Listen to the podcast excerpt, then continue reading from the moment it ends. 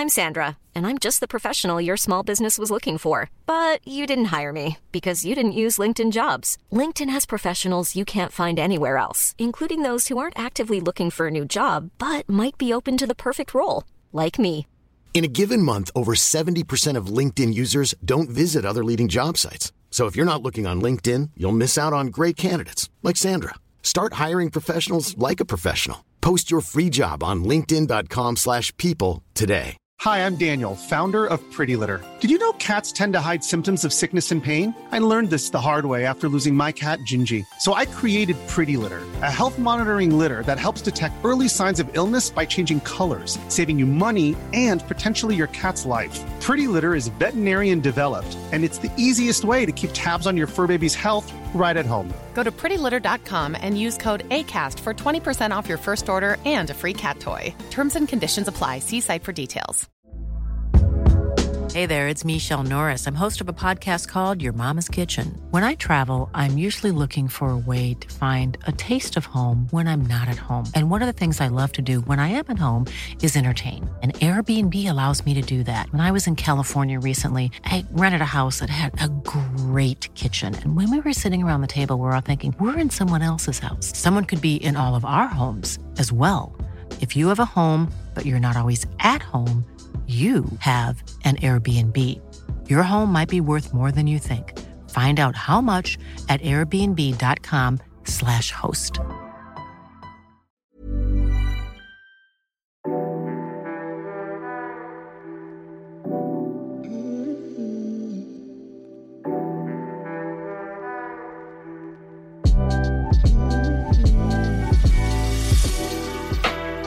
Hello there, listeners, and welcome to the Untitled Film Podcast with Calum and Jonny. I'm Jonny, And I'm Calum. and how is everyone doing this week? Um, it has been the first few weeks of January. Have you made it through? Did you make it through the dark, cold, windy nights? Isn't today the day they're calling Blue Monday? This is Well, of course, today, the day that we're recording it is, but this won't be coming out for about until- two weeks. Yes, that's true. so it won't be. so hopefully people have got past the bluest, kind of most uh, depressing part of the month and are ready to swing into nearing February. Yes, absolutely. I hope everyone is feeling good and looking forward to the spring ahead. Something that always makes me a little bit smiley at the start of these podcasts is that you're getting more and more into the habit of being like a smooth jazz radio DJ, like "Hello there, welcome." Like I think that's a little kind bit of- more whispery I and a little bit more sexy every time you do it. I kind of think I kind of can fall into that sometimes anyway when I'm with a microphone and um, doing this. Once the headphones are on and the microphone is in front of you, you just want to seduce it. This is the midnight radio hour with Jonny, and I'm hoping you're all having a great night. Well, I'm falling. No, I, I'm, I'm ready to g- give myself over.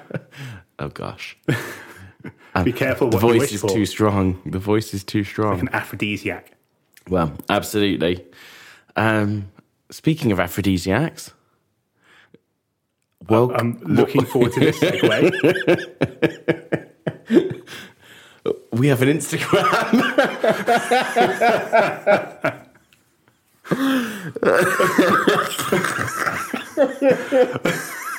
Sorry Okay. for the self-indulgent laughing. Sorry about that. Um, yeah, we have an Instagram. Which Calum? What is the Instagram? It's Untitled Film Podcast, one word. Uh, one of our New Year's resolutions is we're going to be a little bit more hot on our social media use.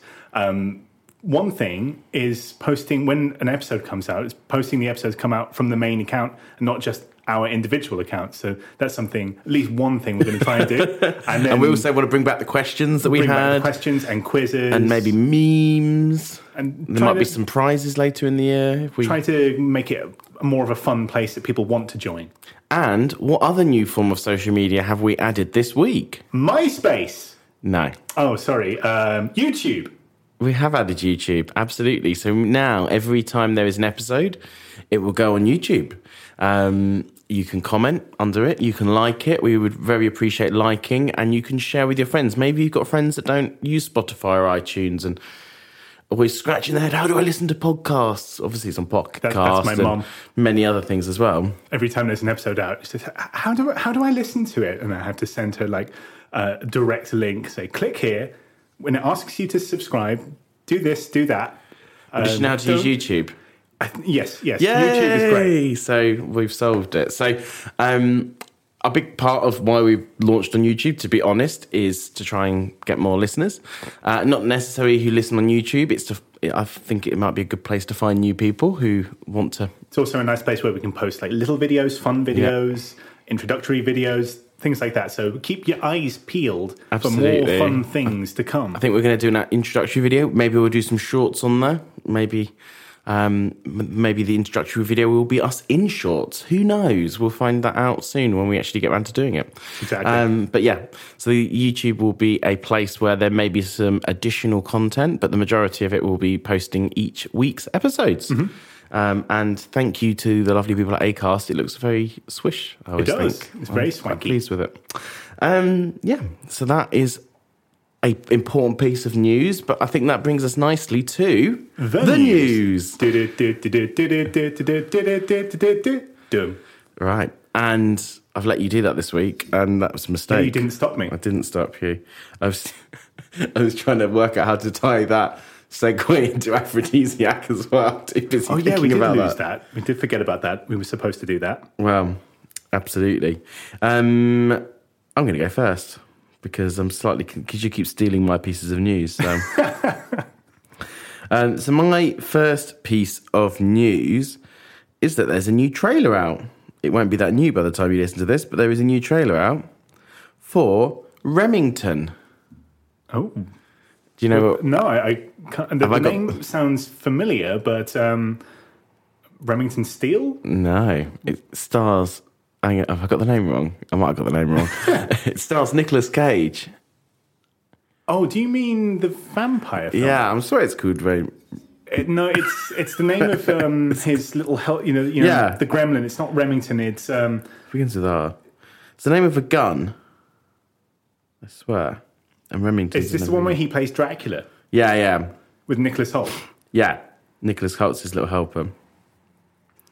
Um, da- da- da- We're a slick operation. I swear it is Remington. I'm, I feel like you're making me doubt myself. Just so there isn't dead space. This is uh, us looking something up online. Where are we? Remington. Renfield. Renfield. Like the rifle. I knew his name, but I swear Remington's a gun as well. It- Maybe I'm it just thinking of Remington Steele. Maybe. But yeah, Renfield. We got there eventually. Uh, great, great quality podcasting there. Just so yeah, before this started, he said, "I don't really have any bits of news I, I really care about." Yeah, quite apparent, really, isn't it? I really struggled to find news this week. I looked and I was like, boring, boring, boring, boring. Oh yeah, I watched that trailer last week, so maybe that'll do. Um, and yeah, so it stars Nicolas Cage and and Nicholas Hoult. Nicholas the the two Nicholases. Very confusing. Um, one is Dracula, and the other one's the Dracula's assistant who has some special powers. And the trailer is to him at a self-help group. Yeah. It does look very funny. And It has Awkwafina in it as well. does have Awkwafina in it, which is always a, a draw. And I like Nick Cage, and I like. I feel like it's going to be a plane movie. I've got a feeling I'm going to end up watching it on a plane. It certainly feels like a, a Sunday afternoon, little bit hungover sort of movie. Fun way to pass an hour and forty five minutes. Absolutely. So now, that's my first piece of news. We got there eventually with it. We did. How about you, Calum? What exciting news do you have? Well, as we know, there is a reboot. No, sorry, not a reboot. A sequel series to the TV show Frasier, which we're both a big fan of. Guess who is joining the cast? Is it Cujo playing Eddie? It is Only Fools and Horses. Nicholas Lyndhurst. Interesting. Apparently, they Get like girlfriend of Daphne or something. I, I don't, girlfriend, boyfriend. I, I think he's Well, going to might play an girlfriend, who old uni pal of Frasier's. So he was at Oxford when when Frasier was in Oxford, and apparently they hit it off when they um, worked together on the London's West End.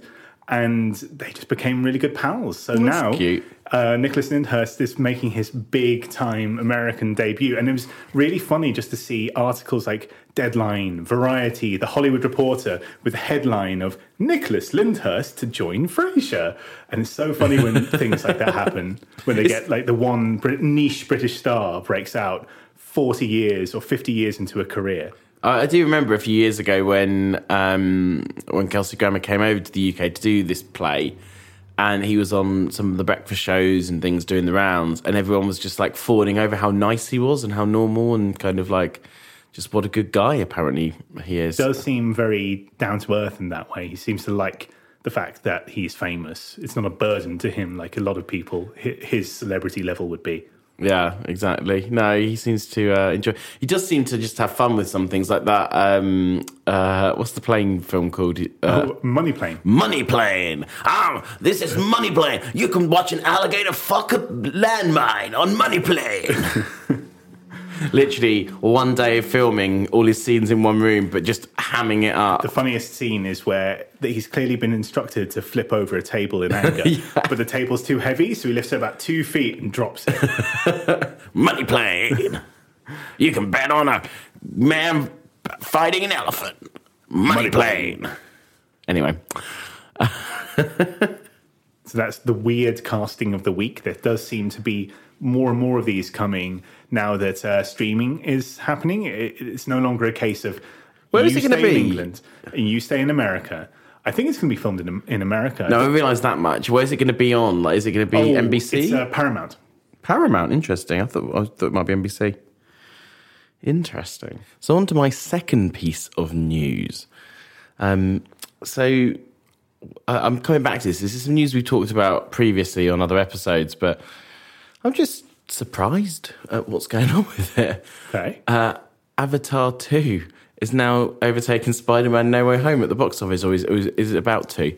I think it's just about to. But who who would have thought a film that Never, seemed to have no buzz, no one cared about, Ever bet against James Cameron. I He's done this three or four times now. but it's like no one cares, but they do. I've literally had not had a con- I don't know anyone. I know two people who've seen it. I know lots of people, and lots of people that like to watch movies. I don't know anyone talking about. it. I don't know anyone going. Oh yeah, I kind of want to see that. Like I've got more people have talked about seeing Empire Light that I know. Who is watching it? My friend at work went to see it and he said he fell asleep. And he says he not, he's not sure for how long he fell asleep for, but because it's so long, I don't. He doesn't think he missed anything crucial. He woke up and they were still explaining the plot, so he thought, okay, I can catch up. Uh, like one of our friends walked out of a screening of it, Yeah, yeah. and they really liked the first one. they like the first one, and they're uh, the kind of person who, if they've gone to see a movie, they'll at least try to have the most fun they can. I can't imagine them they're paying, not like- hypercritical film No, nerds not like, us. us. Although I've never walked out of a movie, I've come close. The closest I've ever come out to walking out of Justice League. I don't think I've ever walked out of So anything. boring and long. It is very boring and long. Not as long as uh, the, Snyder the Zack Cut. Snyder cut, but at least the Zack Snyder cut's coherent. Well, yeah, the first one was just boring, really boring. But no, that's what the uh, if I'm bored is if I won't work, walk out of a film because it's bad. I won't walk out of a film because it's annoyed me. I'll walk out of a film because I'm bored. Because at least that's a strong emotion. If you're bored, if you're angry, or if mm. you, you a At least it feel, made me feel something. At least it made you feel Justice something. League made me feel nothing but pity for, uh, and, and that pity was completely aimed at all of the cast involved and Warner Brothers for how much money they were pissing down the toilet with a piece of shite. yeah, several of the cast members, if they weren't already being abused by Joss Whedon, they were embarrassed to be there. Yeah. Like that poor lad, Ray Fisher, who's had his career sort of stunted, cut off from the knees because he tried to speak out on the abuse he suffered from, from Joss Whedon. And I, well, I can't. I know. Turned out to be a really horrible person. I know. But Who we've gone on, on a bit of a tangent. We have gone on a bit of a tangent. Avatar is making a load of money. And I'm just, I'm, I'm slightly disappointed. I feel like, but then I suppose the other argument is what else is out? Like the things that are out. That is Puss in also Boots, a big part of it. Puss in Boots, and Empire of Light's just coming out. But they they've had that whole Christmas period to themselves with nothing, you know, Nothing no to films. compete. And it is assume it's PG. Oh, I don't know. It's either PG or 12. And So if it's you- a 12, it's a soft 12. So families will go and see it effectively. So I suppose it's had that whole Christmas period, and it, as we said previously, it's not done that well in the states. It's done all right. It's done five hundred million dollars. Here's the thing it is holding on, it is really clinging. So it's its average drop has been around 35%, Yeah. which is much lower than the average drop of a blockbuster film is 50% per week. But that's because no Marvel has shot out or no. There- There's nothing you know, to nothing fight has come against out. it. But still, I mean, But it is it's Fox, isn't it? it is. So, it's it is Disney. It is. So Disney are not going to put another tentpole in its place, They're and no one else really does tentpoles anymore. well, that's true. Yeah. Um, yeah. So it could it's linger on. It could hold on to at least 600 'Cause in it- America. there's no kind of films coming out through award season, so it could like yeah, they could just out of there being nothing else. It has. It's an interesting time actually releasing that film because I think it came out. It came out quite early December, but releasing no one really seems to release blockbusters in December anymore. But I always think if I've noticed recent trends, if someone does break the mold and release one on say. Because quite often they do it on the 26th the of December or before Christmas. Either the week before, sometimes they do the 26th, Mm-hmm. they do Boxing Day, don't they? Um, and they actually always seem to do all right. And there's been a few times when there's films that people have completely written off and said this is going to be a stinker. They're doing it in December because no one goes to watch movies in December, and then they make loads of money. That's the thing. So maybe People they've missed a trick. Go see things in December. It's just that they don't have a big splashy opening weekend because it's Yeah. a whole holiday period. So you get families going on a random Tuesday or a random Yeah. Wednesday because So they don't have massive do. weekends. They, they don't have massive weekends, But they have- each day yeah. is So it adds up. Because that's it. No, no one's been like, oh my God, Avatar 2 has made 60 trillion pounds at the box office in one day. It hasn't been like that. It's been, what was it, like 170 million opening weekend or I think it was something? like 130. yeah, which is quite low. Yeah, for a, a big movie like sound this. it, but it is for this kind of size movie. Probably the most expensive movie ever made, bearing in mind its production cycle length. Um, and then, but it's just kept going. Like you say, it's just kept going. Hold it on, did, hold on. it- yeah, it did what maybe two hundred in its first week, and then it did uh, one hundred Same is true for Puss and Boots. It actually grew this weekend, and it's been out for something like four weeks in the states. But it, it has got really good word of mouth, Puss in Boots, which Yeah. is very different to Avatar, which everyone I've seen who's seen it has been like boring. Yeah, boring or at best looks all right. Which then begs the question, the third one. So are people going to see the second one because they're like, oh yeah, I kind of remember that 3D thing from like 12 years ago. It was quite cool, or 13 years ago, however long it was. Yeah, it was quite cool. Maybe I'll go see it. And then they've gone and watched this one and fallen asleep in it and like, well, I'm not paying James Cameron £12 again Well, for I the think third the, one. The, the thing is, is that this movie was supposed to pay for all of them, Mm. kind of. So this one had to be a hit in order to get three, four, and five. Well, three's going. almost done. Three oh, was always going to happen. Oh, three, okay, so it was but four, and five. I see. Apparently, they've shot quite a lot of four and five, but they haven't done any of the, the post-production, which is- which which is the ninety percent of the cost. Yeah. So this it is film just being a hit was crucial. So in a way, if the next film grosses half and scrapes a billion and some change rather than close to two billion or over two billion, kind of won't matter because anything from now is profit. So they're going to keep pumping these it? out. I think so. I think But is it because okay, yeah? Now maybe this one is you know taking the the brunt of the initial costs and the you know the new modelling and blah blah blah blah blah. But then say they next round spend two hundred million dollars, three hundred million dollars on the marketing. well, that is true. They will have to spend on the marketing and and then they have to give however much money to the distributors, and then they have to do. So then, actually, what they may end up, uh, you know, out of that billion dollars is, you know, two, three hundred million dollars back. Two hundred, three million, two or three hundred million dollars may not co- cover the costs of that movie. And it may be a thing like I remember reading that the fifth or sixth Harry Potter film in Hollywood math actually didn't make a profit because that's when they had to raise all the prices to pay the kids who were getting bajillions of dollars. But the how much Harry Potter a Harry Potter like Well, thing the merch brings and the theme parks and the- the time. These films are, are adverts; they're not m- movies in themselves. Although there is another twist to that, in that with Hollywood mathematics, often that is because okay, well, Daniel Radcliffe or J.K. Rowling might have been getting some back probably almost certainly we're getting some back end on it. And the less they can make it look like the film's made, the less money they have to pay out to these Oh, things yes. as well. Yes. So there's there's another There's level a- of trickery. There's, there's tendrils upon tendrils upon tendrils to this. That's why if you've got a good agent, they get you percentage of gross, not percentage of net. Because if you get percentage of net, you're fucked. Remember that, kids. Listen to your old Uncle Jonny. Anyway, I think we should move on because Yes. we've talked about this for quite a while. What I- is your last piece My of news? last bit of news is quite a fluffy one, and it's one that pleases me. Um, recently, HBO Max cancelled Minx when it was like two thirds of the way through yeah, its we were production. discussing this. It has been saved Woo, by whom? by Starz, which I think is actually quite an appropriate home for a Yeah. show like Minx. I think they'll give it the love and care that it deserves because it's more of a grotty show than HBO's usual oeuvre.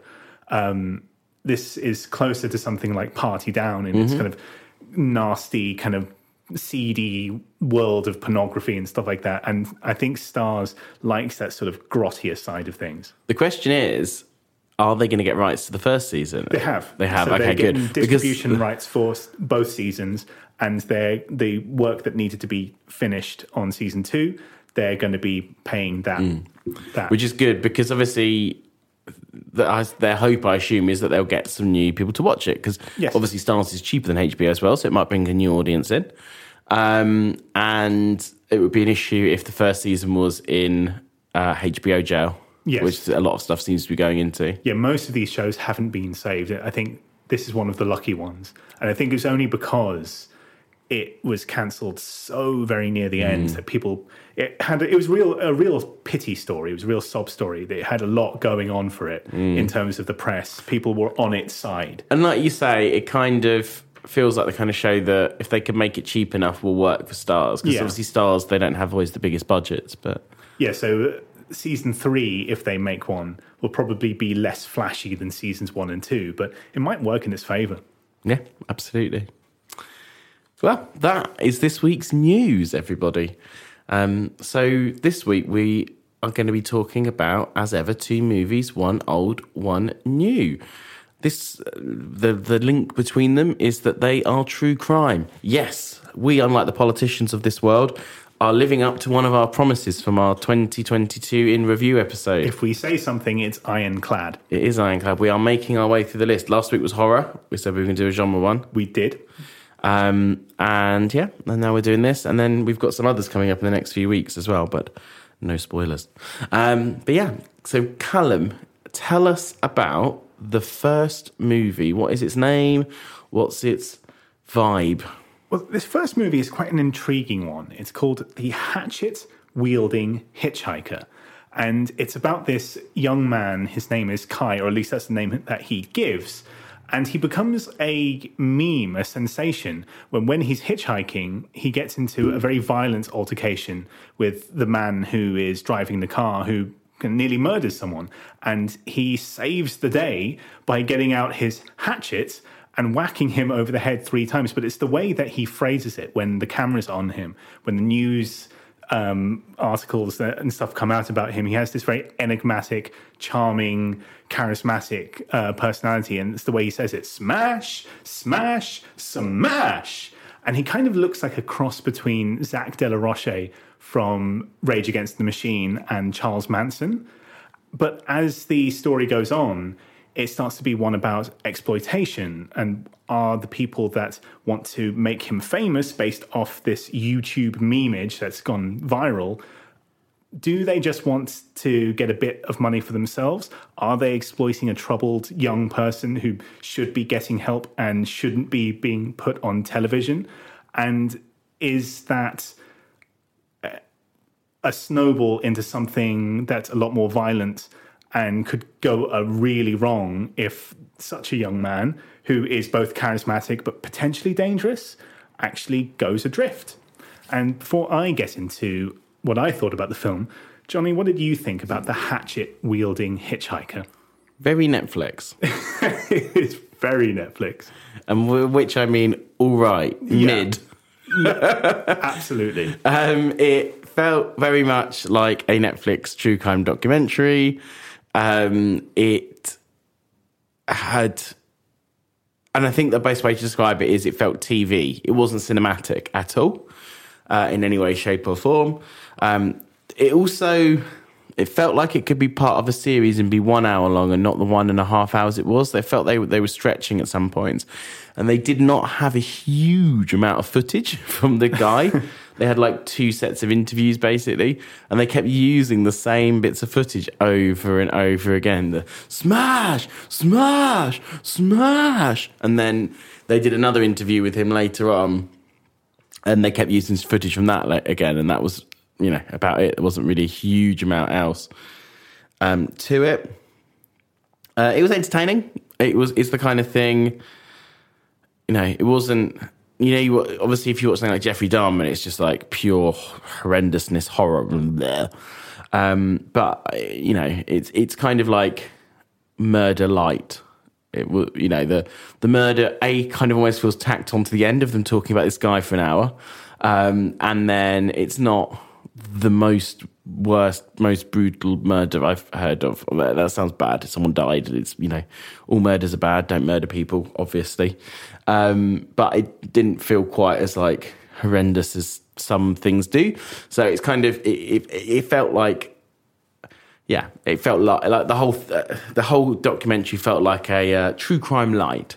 So you kind of were, you know, it's the kind of one you could watch while you were eating your dinner apart from maybe the last 30 minutes of it and stuff it didn't it's not too graphic it's not too crazy but it is it kind of so long-term listeners remember we talked about the um, everest and um uh and well, the sherpa documentary not the sherpa one no the everest and the pool one about the earthquake yes. and uh on that one um, we one of the complaints we had is it's not very cinematic. The talking heads are lazy. The kind of storyline's a bit the way it's plogged together is a bit lazy, and that's just you know Netflix doing these things.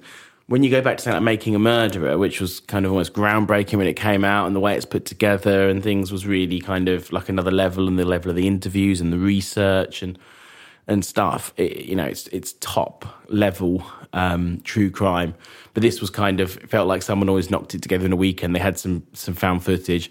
They interviewed like two or three people involved in it, and then they just whacked it together. And it it, it felt like it could be on I don't know.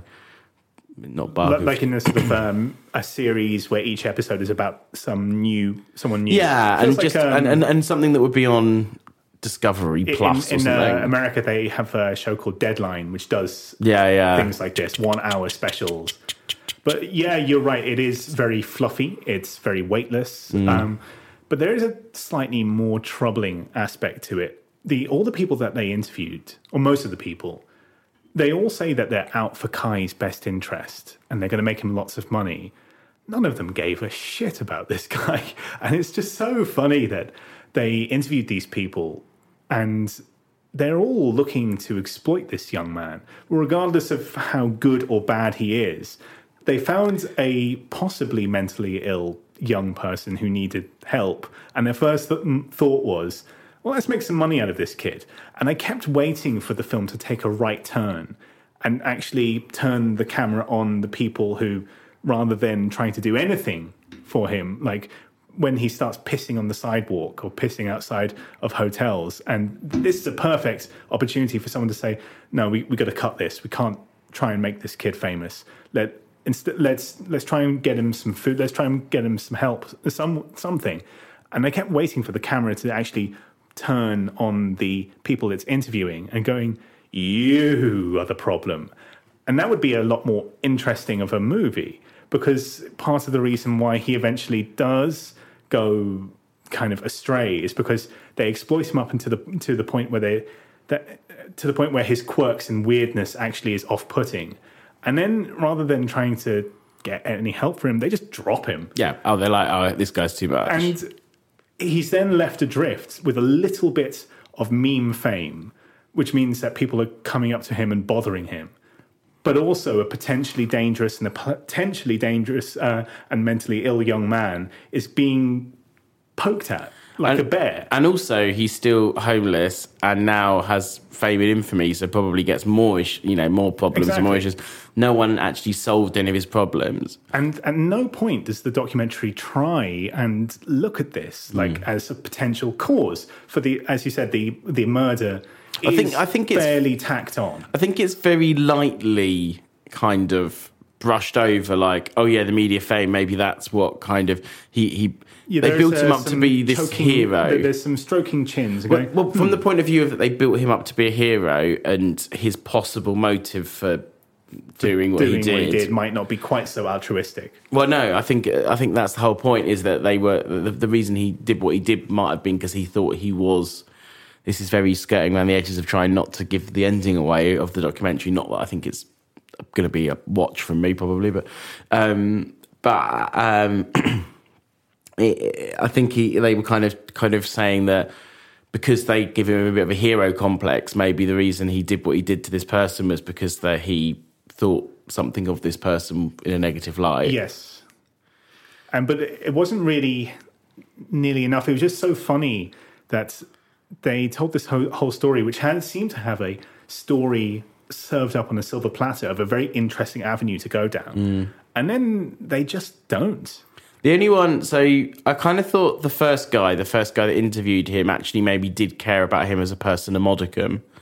I did think that he He was certainly the nicest. he seemed to still be in group. contact with him and chat with him. He He just didn't like completely drop him. he- yeah, yeah. Well, still even now, like he was at the start of it, he was ringing him from jet from the prison and stuff. Yeah, he says, "Oh, look, that's Kai now." Yeah, and stuff. So like he seems to have kept in contact, so maybe he hasn't completely thrown him under the bus. And I could, did kind of think that the Jimmy Kimmel guy regretted having put him on there and giving him a platform, but the the one who was like wanted to put who who created the Kardashians Kardashians. was like didn't give a shit about him. And the first thought when he'd seen that she'd murdered someone was, "Oh my god, he was in my house. That could have been me." Not, "Oh, did I help?" You know, uh, start this ball of this? rolling. Yeah, it was that could have been me. And it's a problem when it's so light because it's served up as a sort of like, look at this man, he's going a bit off the rails. Let's make it into the fluffiest Netflix documentary that you've ever seen. And it is surface level entertaining because he's entertaining. He, I mean, there is a reason why they tried to kind of uh, milk his 15 minutes of fame. There is something about him that is very charismatic uh, in a sort of almost, uh, you know, sort of old school hippie sort of way. I still. So one of the things they were like when he when the murder had happened, everyone was like, "Oh yeah, he was kind of violent when he rat mashed that guy's head with a ratchet three times in a row." And that's not. And then he was talking about like beating some guy up because this guy was attacking a woman. Obviously, fine, beat a guy up. He's attacking a woman. To, to stop the attack, but then he was like the way he was showing it off, and and they were kind of like musing about it afterwards. And one of my first thoughts, when they were filming him, was like, this guy just seems unhinged. He doesn't seem like like there's more to what is going on here. Um, yeah, it, it was just. A, I, I mean, I could have from day one said mm, this guy maybe, maybe although he's comes across as nice, has got a couple of screws loose. Um, Yeah, absolutely. Yeah, which is a bigger mental health issue, you know, a bigger mental health thing. And again, something else they could have explored in this documentary Absolutely. is how many people are on the streets because of mental health issues that they've slipped through the net. Oh, absolutely. It could have gone into a whole whole different avenue. It because didn't. There, there are tiny moments where it says something like, "Oh, he steal a bag of shopping and then give it to someone uh, someone else who was on the street." It's like, okay, that's it. interesting. Let's Robin see, Hood, yeah. Let's, let's see that area. And then again, they just they bring it up only to not pay it off. Mm-hmm. And there's a lot of that. It's a lot of bringing things up. He's a good musician. I them. saw him play guitar one time. Yeah. Yeah, it it was just it is a bit, weird. and then that kind of then leans onto the whole thing, the whole documentary being, hang on, this is it's not asking any questions, it's not thinking about stuff, it is just voyeuristic to the extreme, Yeah. which very contrasts with the movie we're going to talk about in a bit, actually, which has some faults, but is trying to ask questions at least. Yes. Um, oh, and- absolutely. uh, and trying to do it in a way which lets the subject matter tell it. Whereas this has nothing, zero of him in it. Actually, like the, the guy of Kai, they don't go and interview him in prison, do they, or anything? No, no, they don't. Like, they don't so- follow it up. There's no follow up. It's just people that were involved in basically profiting from his fame, who are probably getting a paycheck for this as well. So they're continuing to profit from his fame. Interceded with some bad TV footage and at one point some CCTV footage, and then a couple of interviews of a couple of other people, like a cop and a neighbour of a, the murdered person. And there was even some areas where they went into his family life and they interviewed his his mother and think, oh, okay, this is interesting. And they contrast it with Kai's own telling of Hmm. his childhood and was it traumatic? Was it not? But again, it is. It Doesn't really go much it into skips it, over the surface. It, it just shows you the two contrasting stories and doesn't really. I think the problem is there isn't a huge amount of um uh, there's not a huge amount to say I suppose like there was it was a guy who became a little bit internet famous for a while and then 3 months later he murdered someone Yes, not to spoil the ending, but I think it's pretty obvious what happened if you watch the trailer of the thing. Um, and and he uh, and he's you know homeless and clearly has mental health issues. And if you're not going to go down the the mental health issues slash homeless direction, and you're not going to go, there's probably not much else depth to have to this. It's Yeah, not if you, don't know, go down the homeless avenue or the um, exploitation or the mental health avenue, then you're just left with a, a nothing Yeah, film. just a, a collection of footage and talking heads that kind of don't really say much or do much. It just they just told you what happened. They didn't go into any depth or any complexity to very it. It just told you what happened. Yeah, Film. That's all it is. it's not like something like so. You, I don't know if you watch Don't Fuck with Cats, but that's incredibly suspenseful, and the talking heads are really engaging. Or um uh, yeah and you know and it didn't feel like it was filling time at all. This felt like it was stretched an hour and a half i felt. Oh, yeah.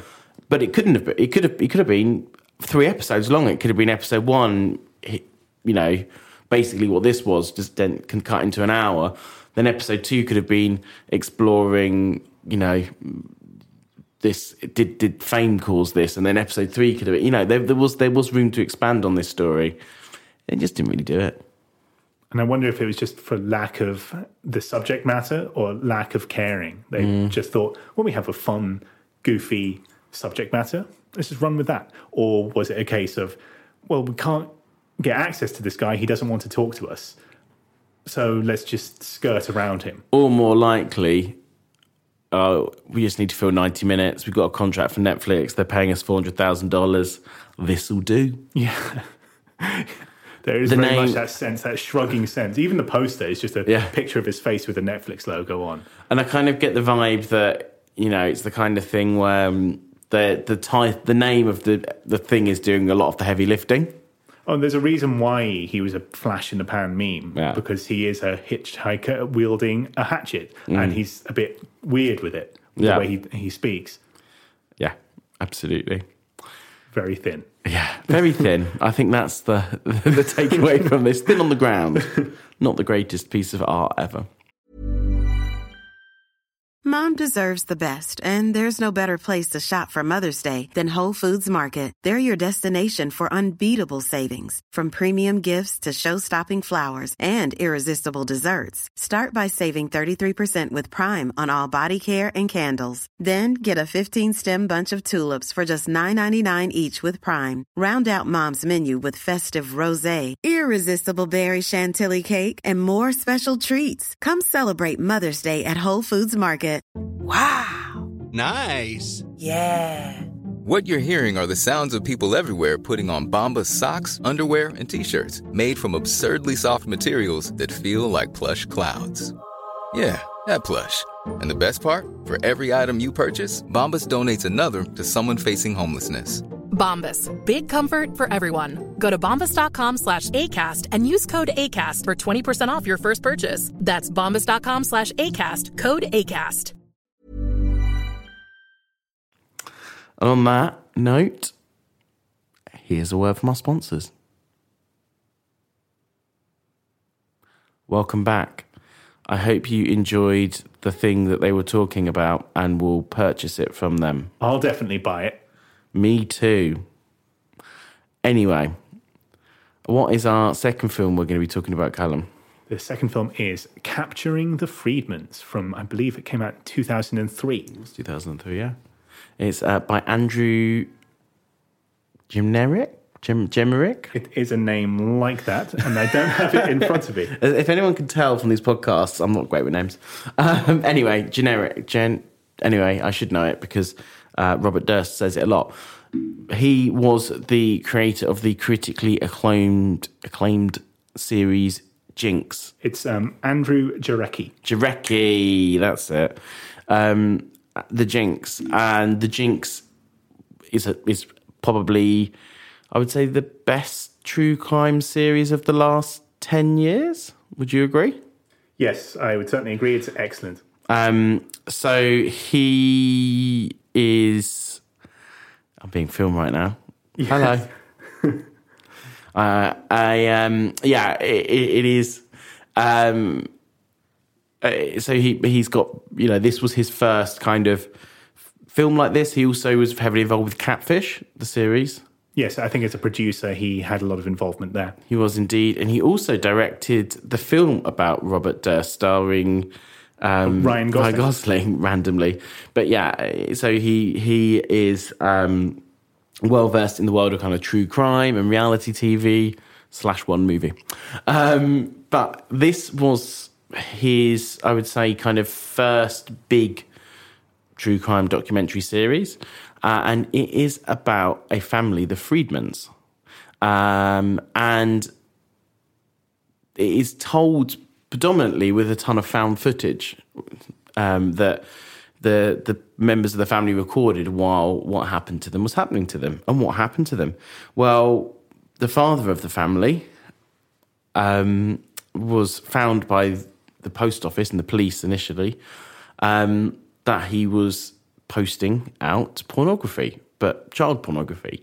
Um, and very quickly, obviously, as the police should do in such a situation, the police came and inspected his house.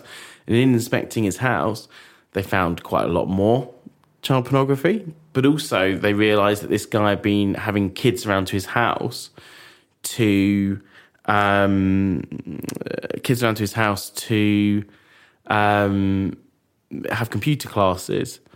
So when they start to interview the kids who had the computer classes, they realise that there's more to this story. And what did you think, Calum?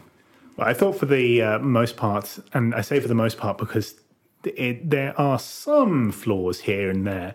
Um, for the most part, this was excellent. Uh, it's it, it's a film which tries very much to be impartial as it can, although the filmmaker Jarecki does take a stance later on, and after the film is made, he comes down firmly on one side. But while making this film, he's very much of a case uh, of the case of presenting the facts as he sees them, uh, laying out the contradictions, and also going into the reasons that um, things might not be as simple as they seem on the surface. So obviously, the father, it's pretty, you know.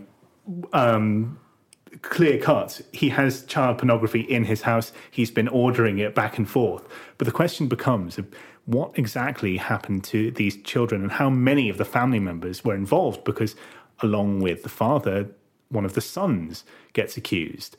And there is doubt starting to be cast over whether the son is involved or to the extent that the children that were brought back for these computer classes was it a mass thing? Was it a few children? Or was it a case of police badgering, as happened quite frequently in the 1980s and late 70s? And this is in the 1980s. Late 80s, yeah. Late 80s. early It's 90s. not hot. It's pretty hot off the heels of something like the Satanic Panic. It's pretty hot off the heels of several cases of uh, police going, you were abused, weren't you? Weren't you? Weren't you? And children saying, just saying anything to get this scary man to go away. But it could also be that either just the father or the father and the son did assault and sexually assault children.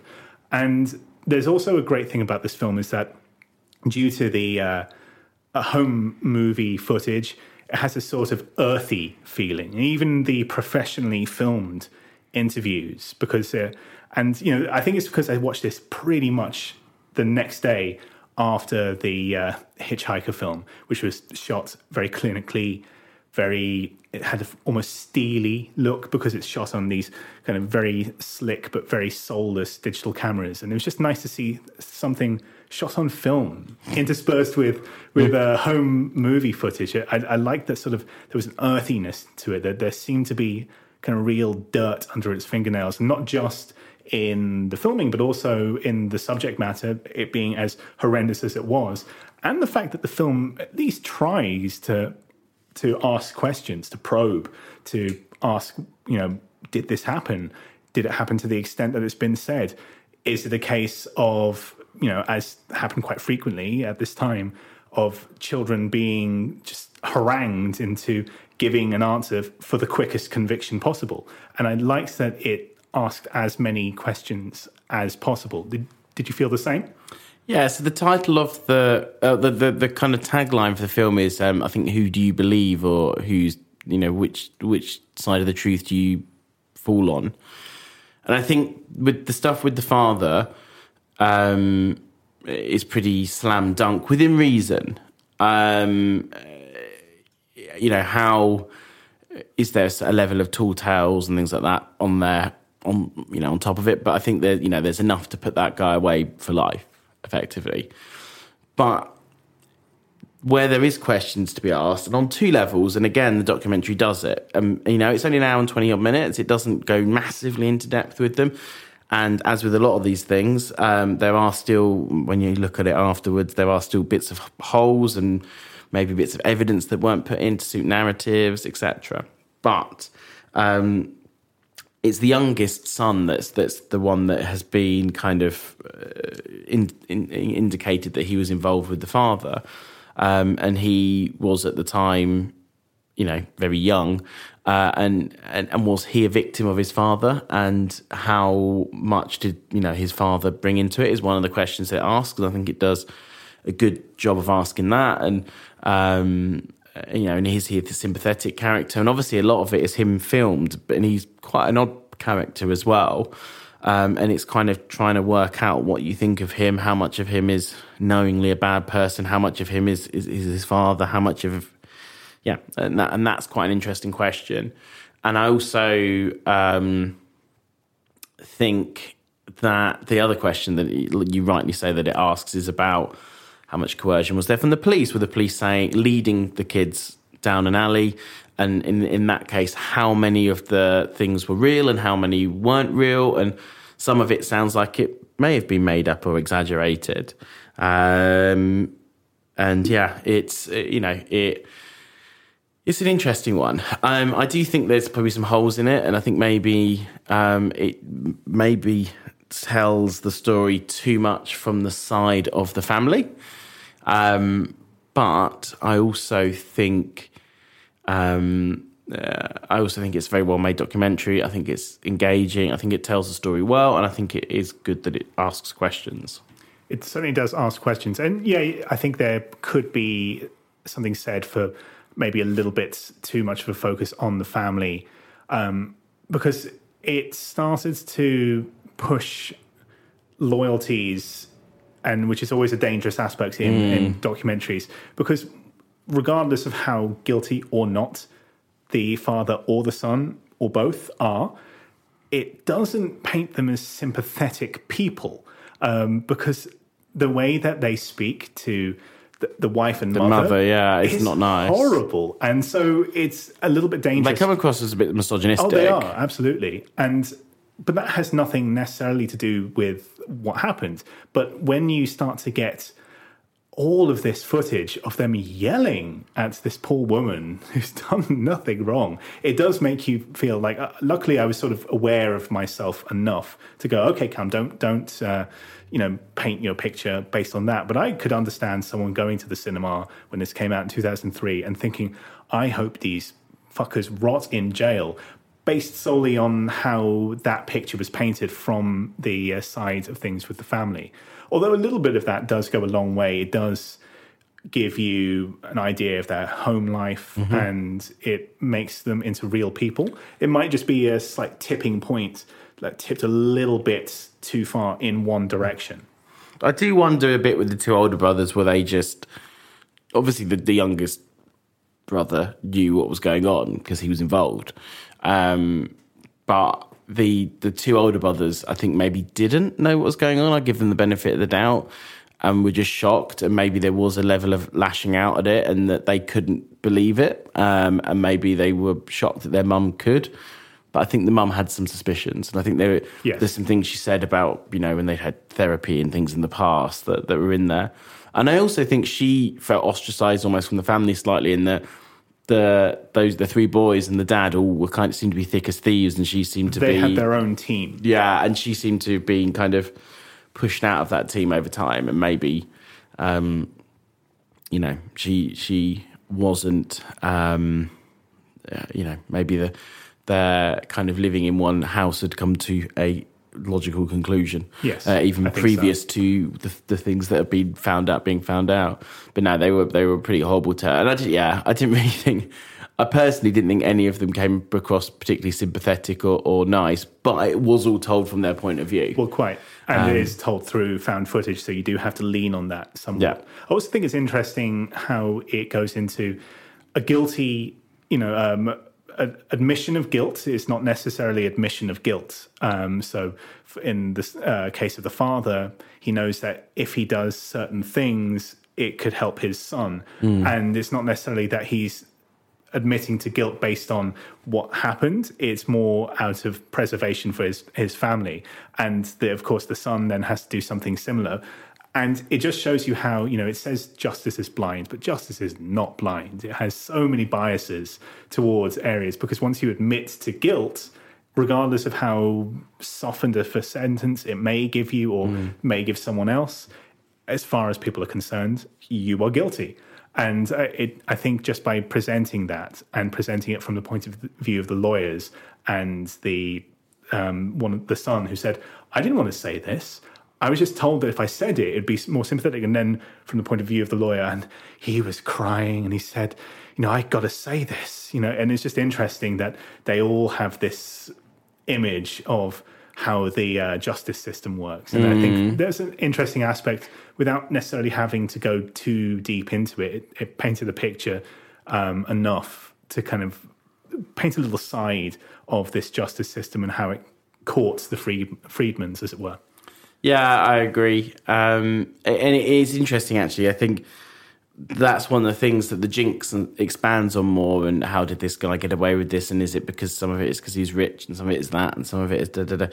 And um, and and I think I think he probably learned a lot from the, the Friedmans. At the end of the day, they probably did it, and he didn't nail them for it. And I think he was. I'm I'm gonna nail Fred Durst. Um, Fred Durst. Uh, Robert Durst.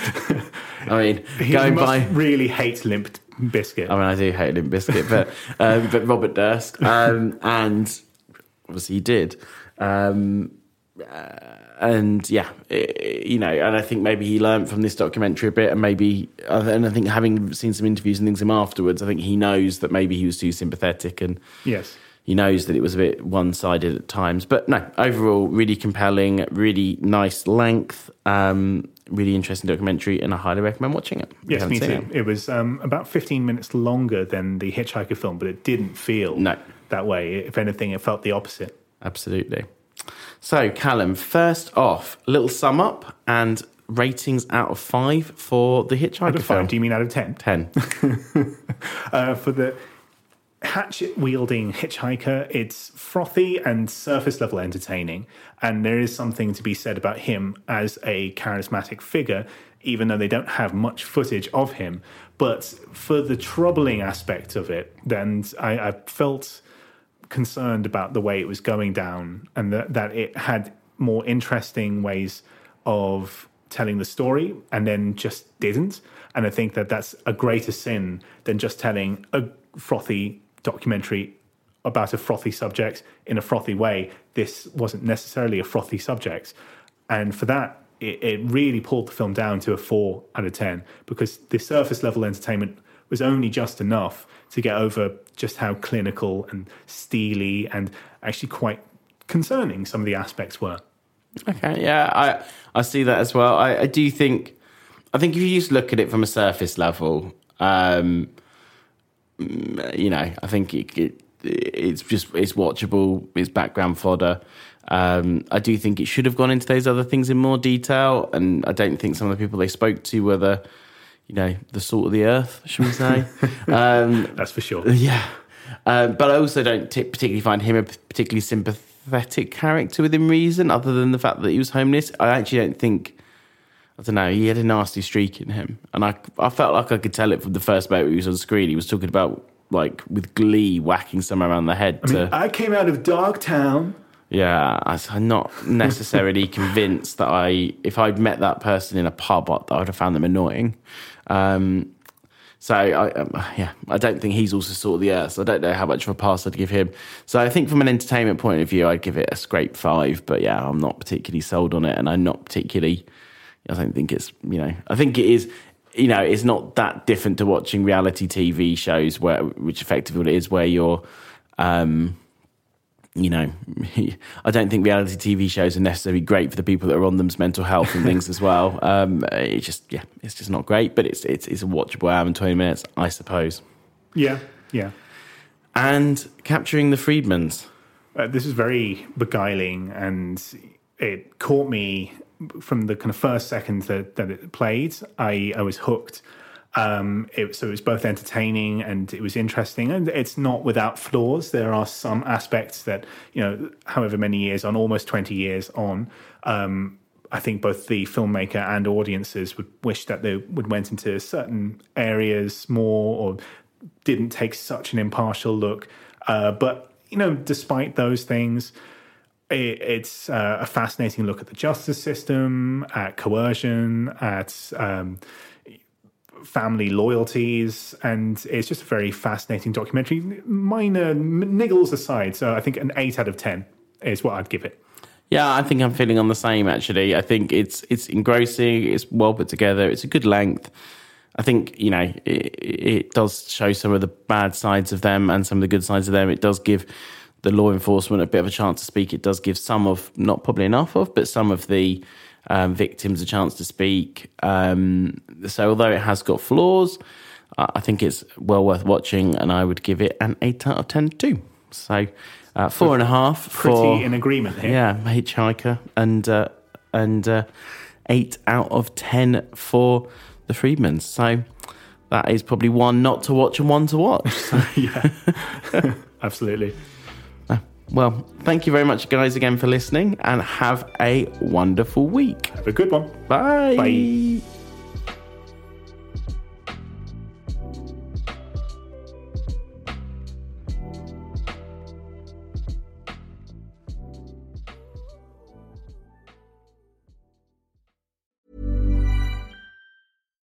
Deserves the best, and there's no better place to shop for Mother's Day than Whole Foods Market. They're your destination for unbeatable savings, from premium gifts to show-stopping flowers and irresistible desserts. Start by saving 33% with Prime on all body care and candles. Then get a 15-stem bunch of tulips for just $9.99 each with Prime. Round out Mom's menu with festive rosé, irresistible berry chantilly cake, and more special treats. Come celebrate Mother's Day at Whole Foods Market.